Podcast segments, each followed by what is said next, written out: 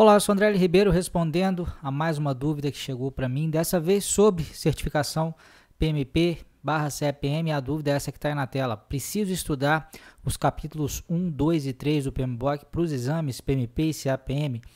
Talvez essa dúvida possa soar até como um, um tanto simples para muita gente, mas é uma dúvida relativamente comum. O que, que acontece? Os capítulos 1, 2 e 3 não tratam ainda diretamente dos processos do PMBOK. Né? Os processos talvez sejam a essência do PMBOK, porque a forma né, que é, o guia se utilizou para traduzir as melhores práticas de gestão de projetos foi por meio desses processos. Processos que são divididos tanto em grupos de processos, né, que são iniciação, planejamento, execução, monitoramento e controle e encerramento, quanto também por áreas de conhecimento. São 10, não vou listar todas, mas só para você ter uma ideia aí, escopo, cronograma e custo são algumas dessas áreas aí. Mas apesar né, dos processos serem talvez uh, uh, o principal conceito aí dentro do PMBOK, né, a partir dele é, é, é construído todo o resto, os capítulos 1, 2 e 3 trazem vários uh, tópicos que são fundamentais, né? Às vezes para responder perguntas diretamente dentro do exame, às vezes para dar a você algum tipo de background, algum tipo de fundamentação para outros tópicos que vão aparecer mais à frente. Mas falando de, de questões bem diretas que podem aparecer referentes a assuntos desses capítulos aí, a gente pode destacar esses que estão aí na tela. Ó. O que é um projeto? A definição de um projeto. Parece besteira, mas muita gente se embanana.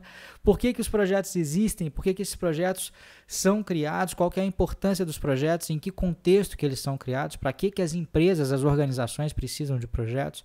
A diferenciação entre projetos, programas e portfólios, isso é certamente algo que tem aí boas chances de, de, de, trazer questões a respeito.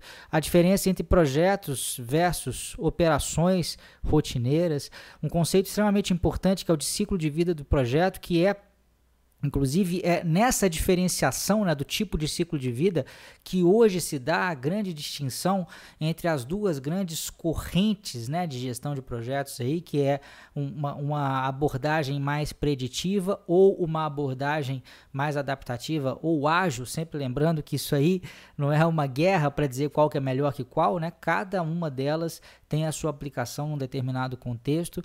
Ah, a descrição dos grupos de processo, uma descrição sucinta, eu até citei né, quais são esses cinco grupos, e outras coisas que eu não coloquei na tela, como por exemplo, estruturas organizacionais, né, estrutura, estrutura organizacional funcional, projetizada, matricial, matricial fraca, forte, balanceada.